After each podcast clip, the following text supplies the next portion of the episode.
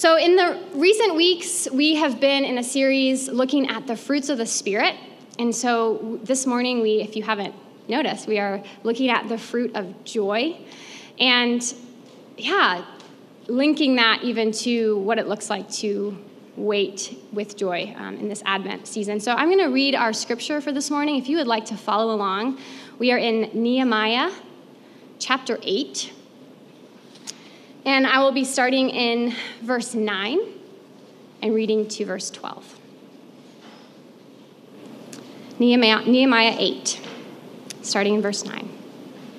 And Nehemiah, who was the governor, and Ezra, the priest and scribe, and the Levites who taught the people, said to all the people, This day is holy to the Lord your God. Do not mourn or weep. For all the people wept as they heard the words of the law. Then he said to them, Go your way, eat the fat and drink sweet wine, and send portions to anyone who has nothing ready. For this day is holy to our Lord. And do not be grieved, for the joy of the Lord is your strength. So the Levites calmed all the people, saying, Be quiet, for this day is holy. Do not be grieved. And all the people went their way to eat and drink and send portions and to make great rejoicing, because they had understood the words that were declared to them.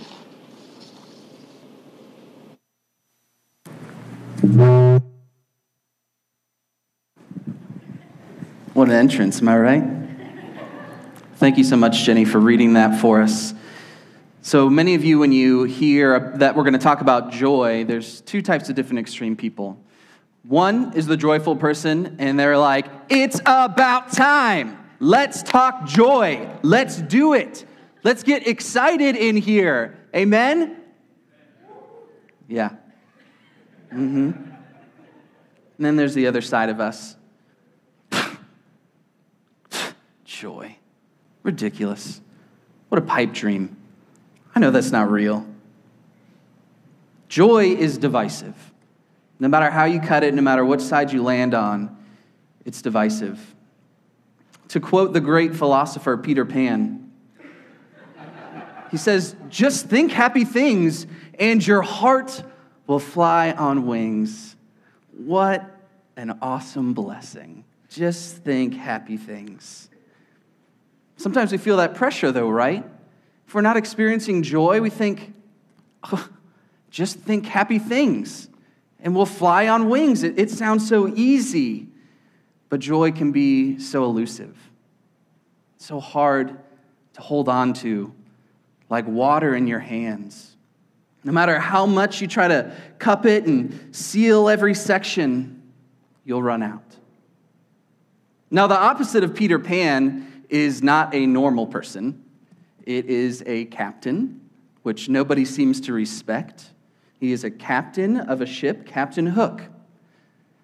And there's a war between Peter Pan and Captain Hook. There's a war between the happy and the cynical that we're all forced to take sides in. We can choose to be happy and continue to chase joy, continue to have the silver lining, or we can be realistic. Say, Joy is not attainable. Everything in life will let us down. But often we think that being joyful and being lighthearted are synonymous. Like a joyful person is like, whatever, it's cool. Like, we're cool. So sorry, I burned the house down. Whatever. Just joyful spirit. It's fine. But joyfulness and lightheartedness are not synonymous. And then on the flip side of the coin, we think that joyfulness and authenticity are mutually exclusive. You can't be honest. You're not having a good day. You're not fine today. Have you ever had a conversation with a friend and they say, Hey, can I be real for a second? You're like, Sure, yeah, let's be real. I'm just so joyful. No, they think realness means something hard. Honesty means something hard. So we see these two different sides of the coin either the happy go lucky, light-hearted, naive group of people who are flying around, who are stuck in boyhood, who never grow up, who never have a responsibility. Then on this other side, there are these grumpy curmudgeons who are working their way to the top. They're pirates, they're just trying to make a living, but they're mean and they want to kill the lost boys. You got to pick one. There's nothing in the middle. But today, I want to talk about a third option that we see, a third option that's throughout all of Scripture. And that's true joy. It's not being lighthearted and flippant, it's not being a curmudgeon, it's being able to be completely and deeply joyful. And we see that in that passage that Jenny just read. The joy of the Lord is our strength. So, why is joy so difficult? Why is joy so elusive? Well, most people in our culture, we think that history is progressive, and that means that each group, each generation is better than the one before. Uh, it makes sense. It's not like, hey, we're better than you. It's we're working on what you have done before us and fixing it. we think that history is progressive, and, and think about our world. Think about everything that I have access to. I can literally stay in bed, go on my computer, order Ben and Jerry's, and have a robot drop it off at my home. What luxury. Did anybody go to a, a literal physical store for Christmas shopping? Uh, one old couple old fashioned folk, yeah. Nostalgic? No, I get it. It's fine. You ruined my point. That's okay, though. We have so much comfort accessible to us. But it's not just comfort, it's also productivity. When I'm on social media, most of the things I see are about being productive in your work. Do more work in one day than your peers do in a whole week. Or maybe there's productivity in our health. Get shredded. That'd be nice. But then we think about human connection as well. It's not just things, it's not just being a productive person, it's also having a real connection with somebody. Do you guys have any idea how many friends I have? Thousands. Thousands and thousands of friends. But not even just friends, followers. They are literally tracking everything I do out of pure interest and respect of me. I have this deep human connection. So, why aren't we more happy? Why are we not joyful? You know, in 2017, there's a study that says American parents are some of the most unhappy parents in all of developed countries. Right here in America. We're so unhappy. Millennials are the most anxious and stressed generation in all of American history so far. Analysts are still trying to figure it out. They don't know why millennials are so anxious and stressed and depressed. The news is riddled with wealthy and famous people who are tempted to commit suicide, and some of them follow through. We think, man, they got it got money, they've got fame, they've got love. And I was just watching the news just the other day, and they did a study that said the majority of people in America see people on either pay scales of them as in a better situation. All these people are benefiting more, and these people are benefiting more. It's right in here where I am that I'm holding the grunt, the brunt of everything. Is brunt a word? I don't know. But there's this deep longing in us, and joy is not being satisfied. And there are three different things, at least that I do, and I think that most of us do to pursue joy. Firstly, we pursue, pursue possessions. There's this old timey thing called a commercial that if you watched TV, you had to sit through the commercials. You can see in commercials that things are presented as fixtures. If you buy this, if you eat this, if you go here, you will be joyful. I've never seen somebody more excited to eat a salad than in a commercial. Then productivity. We just, we just want to progress. We want to take the next step forward, the next step in our career, the next step in our self awareness, the next step in our church's growth, the next step in everything. Let's just progress. Let's just take a step forward. This one is really big for me. When I'm feeling stressed out, I clean my desk. Whew. There is so much joy in a clean desk. And then for others of us, a common pursuit of joy is in people, having friendships, a spouse, a, child, uh, a children. That there's these three common pursuits, and none of them are wrong inherently. But the bottom line is, is so many of us use this as the root and the foundation of our joy. Hear this, this is from Psychology Today. It says research shows that much of happiness is under personal control. Regularly indulging in small pleasures, getting absorbed in challenging activities, setting and meeting goals, maintaining close social ties, and finding purpose beyond oneself all increase life satisfaction. Did you guys catch that? I tried to, I tried to underline it and italicize it. Much of happiness is under my control. I can do this. I can hold the water in my hand. But what we see in the Bible is that joy is not in our personal control, but joy is in the Lord. Joy is in the Lord. And looking at this passage in Nehemiah chapter 8, I kind of want to set the tone real briefly. Uh, long story short, there's a people in exile for a really long time. They finally move to Jerusalem. Nehemiah goes to Jerusalem to help them build a wall around the city to protect them. And now they have the city, they've completed the wall. And then the law is read to them by Ezra, and that's where all the weeping and the sadness and the mourning come in.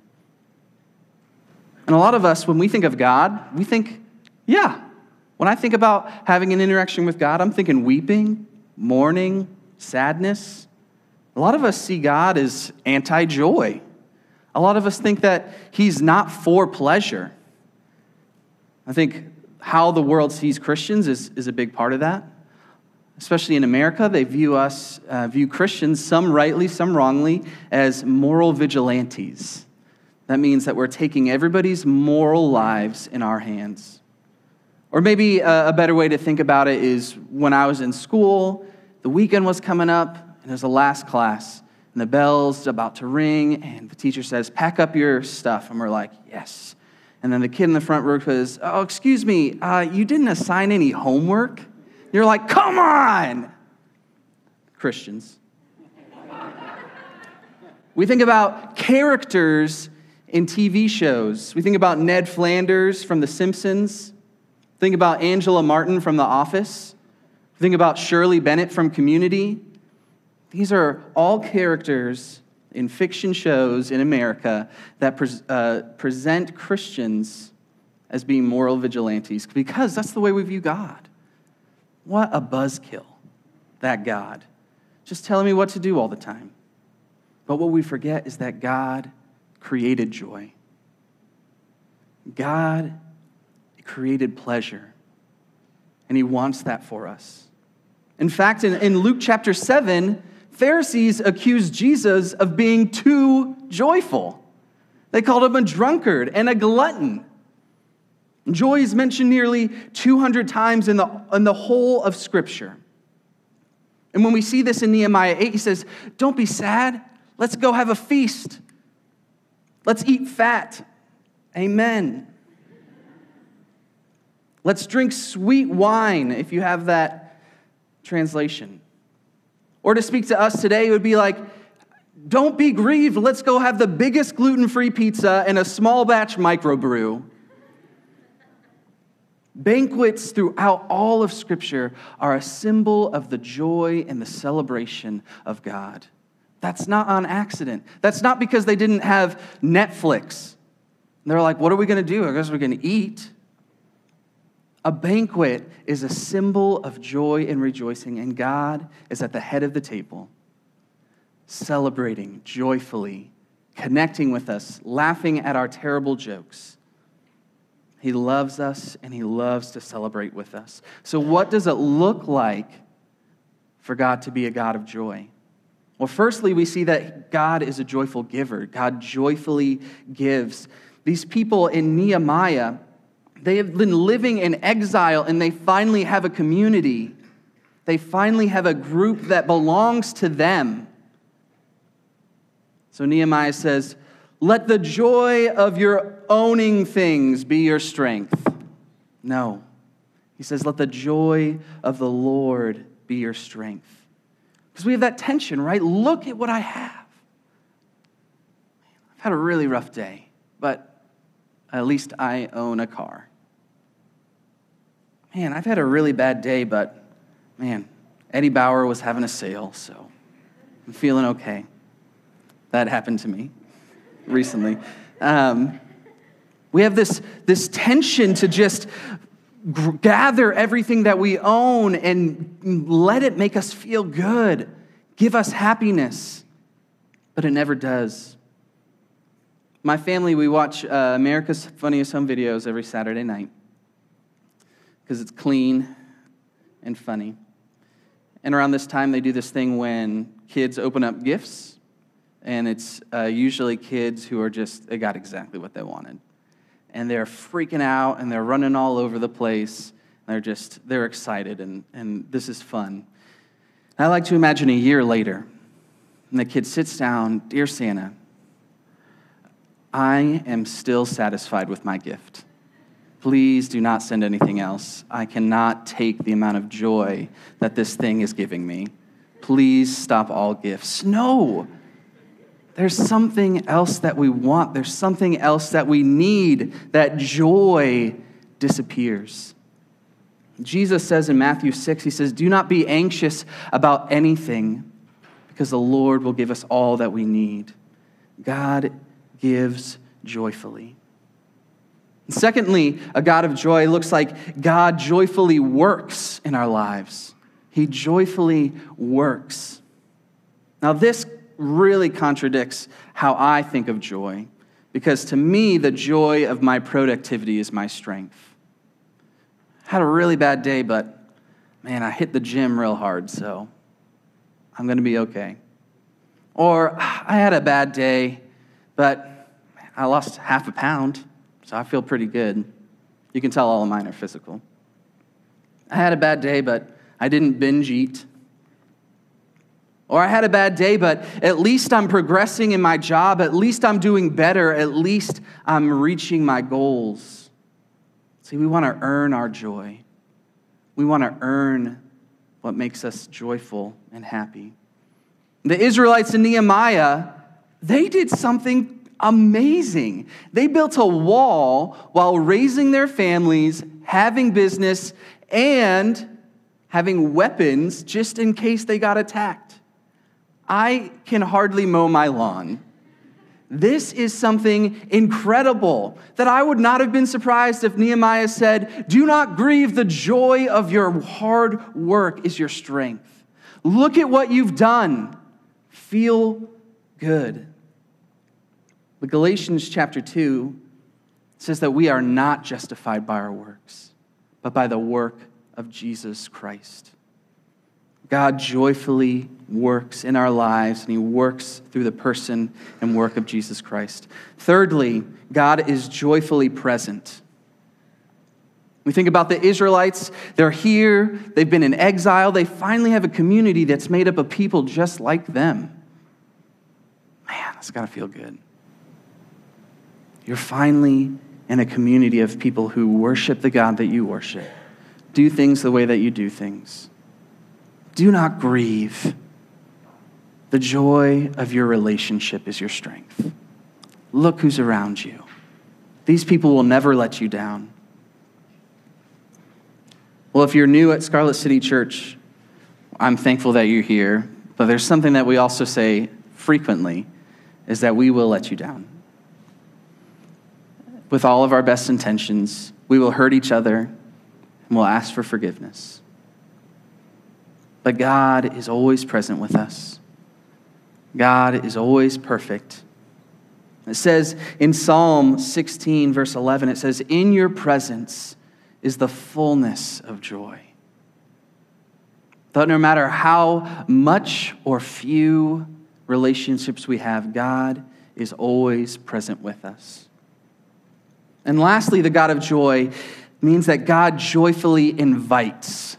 God joyfully invites. And I love what's happening in this passage because Ezra and the Levites, they read the law, which they were supposed to do, and everybody is grieved because they know of the terrible things that they've done.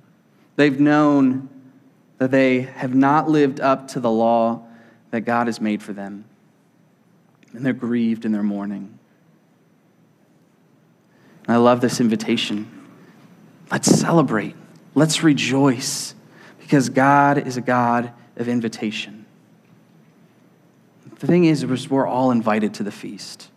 We're all invited to rejoice in the joy of the Lord, and He is our strength. No matter what you've done, no matter where you've come from, we're all invited to this table. They're celebrating a feast. It was a, a feast that happened regularly, but the feast focused was of recommitting your life to Christ. Excuse me, recommitting to the law of God. And the invitation is the same to us every single day. No matter what we've done, we are invited into this feast. And maybe you're thinking, man, I mean, that sounds nice, but you have no idea what I did this weekend. You don't know how low I've gone. And I say to you, do not grieve, for the joy of the Lord is your strength. Maybe you're thinking, man, on the way over here, listen, Pastor, I, like I said some terrible things to my spouse, some like really rotten things. And I would say, do not grieve, for the joy of the Lord is your strength. Or maybe you're thinking, ah, the pride and anger is just rotten in my heart. It's disgusting. You have no idea what's in there. But the Lord does, and the invitation is the same. Do not grieve, for the joy of the Lord is your strength. When we think about joy, we think about the gift of joy. It can't be owned, it can't be earned, it can't be found somewhere special. It can only be received, given by God to us. But joy isn't a gift for joy's sake. God doesn't give us joy and say, All right, feel good. I'll be back in uh, seven years for the next Feast of the Trumpets, and we'll do this whole thing again. No, there's a strength and a power of joy. That when we have deep, true joy, we don't just sit where we are, but we continue to move forward. See, many of us, and when I say many of us, I'll, I'll say me. Uh, I'm prone to view joyful people as, as weak. I can say, ah, You're so naive. You just, you just don't know. You have just not experienced it like I have. If you're a joyful person, you, like, don't even. But joy is often seen as weak because a lot of us use joy as escapism. A lot of us, especially in the church, we use it to escape deep grief and deep sadness. We call this finding the silver lining. You know, this terrible thing happened, but, uh, but you know, I, I have good friends. You know, this terrible thing happened, but the Lord is going to use it, so better feel happy. And that's how it's been used for a long time, both in and outside the church. Joy is tempting to just breeze over the pain and hardships in life. But then, in the same way, I, I can think that cynicism is seen as a strength, that solemnity and hardness of heart. Because when we continue to pursue joy and it falls short over and over again, I just start to harden my heart, start to never trust a good thing, Things that we thought would give us joy, they just leave us empty. So I just stop pursuing joy. Really, that makes me stop pursuing anything. What the Bible says is that the joy gives us strength to endure. Joy gives us strength to continue. Joy gives us strength to be faithful. I think about this from, uh, uh it's not on the screen. It's by a New York Times columnist uh, named Heather Hav- Havrilesky. Um, and she wrote this column uh, called The Smile Factory and just kind of talking about the tension of joy. She said this, I think it's really good. Even as depression and anxiety, or else simple dissatisfaction with the state of things, are as prevalent as ever, we are urged to get over these feelings, to recover from them, to bounce back quickly, or else conceal them. To do otherwise is to embrace the fail you are not following the rules. Start acting like a happy winner, or you just might become a depressed loser forever. We feel this tension to use joy to make other people know that we're okay. But when we view joy rightly, that joy is a strength, joy gives us the strength to suffer. When we look at Romans chapter 5, he says, We rejoice in our sufferings. We rejoice in our sufferings. Without that joy, we're not able to fully engage in suffering. And I'm not talking about suffering like your dishwasher broke and now you have to use your hands. I'm talking about real, painful loss, suffering. Having deep joy also gives us the strength and ability to grieve. Sad things are sad. We need to stop trying to make sad things happy things. We need to have the stability and the joy in our heart to be able to dig deep into grief. And then lastly, joy gives us the strength for repentance. And repentance is just a way to say that we admit that we're wrong and we ask for forgiveness. Man, it is really hard for me to do that with people. It's really hard for me to do that with God, to admit that I'm wrong.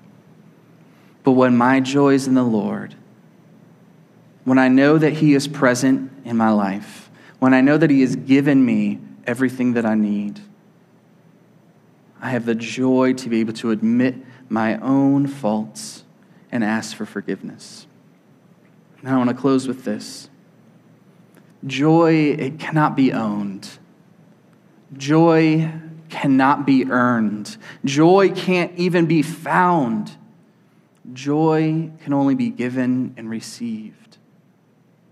And so many of us, we try to use our strength to get joy to own it, to earn it, to find it, and we'll always come up short, like the water trickling through our hands. We grow tired, we grow cynical, we grow angry. And we, when we depend on our personal control, we find ourselves without joy and without strength. But when we depend on the Lord, when we rest in His work, when we delight in His presence, we'll have both joy and strength. We have such a limited, simple definition of joy. It's, it's happiness. But in reality, joy is strong. Joy is a pleasure. Joy is serious and it's real. And when we accept the joy of the Lord, it may not look like what we thought, but it will be what we need. And I know, I know there's a lot of us here today that have depression that have anxiety, that have serious stress and pain. And this thing that I'm talking about, it just seems like another pipe dream. And I want to say again when we accept the joy of the Lord, it may not look like what we thought joy would look like, but I promise it'll be what we need. So let's come to the table. Let's eat the best food. Let's drink the best wine. And let's rejoice in the goodness, the justice, the sovereignty, and grace, and in the joy of the Lord. Let's pray together. Heavenly Father, we thank you that you are active in our lives. We thank you that you are a generous God. You are generous in joyful giving. You are generous in your joyful work. You are generous in your joyful presence and in your joyful invitation. We thank you that this is just as true for us today as it was for the Israelites. We thank you that the invitation is for each and every one of us, no matter who we are, no matter what we've done, no matter what we've come from. And Lord, we thank you that joy gives us the strength to move forward, that you invite us and accept us the way we are, but not to stay the way we are. Lord, we ask that you would fill us with joy, that you would grow us in understanding of who you are, and you would help us see you in every aspect of our lives. We pray all this in the name of your Son and by the power of the Holy Spirit. Amen.